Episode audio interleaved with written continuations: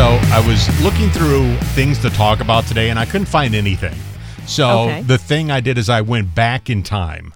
I went back in time to February just to see what was happening in February. So okay. th- so this is, you know, pre-corona.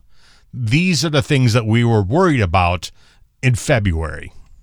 Okay, well, what were we worried about in February? The hot new trend for women going to work, going braless. That that made yes. the news. Oh, I was so ahead of my time. Using music as your alarm makes you feel less groggy. See, people used these things called alarms back then. Right, because you had to wake, wake up, up at a, a certain time, yeah. Right, so that's what we were worried about then. Let's see what we were worried about on the tenth. Oh, such an innocent time back in February. We were so innocent. You can get married free at Denny's in Las Vegas on Valentine's Day. Remember that?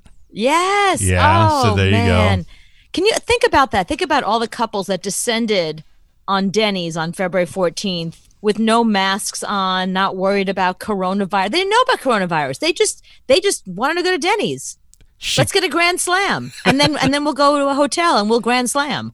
Right. Shakira and uh, J Lo were twerking during the Super Bowl. That made news.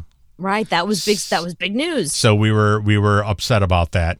Mm-hmm. Uh, adulting is tough. Here are seven things we struggle with. Okay, let's check this out. What, what, what were we struggling with? What was it? What was a struggle in February? sixty-five percent of people said they would be embarrassed if somebody popped in unannounced.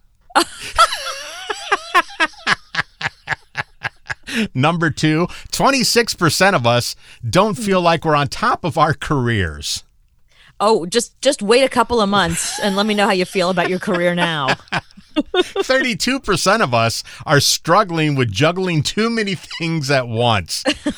Well, that, that problem's been solved. twenty percent of people have no idea what they're making for dinner most days.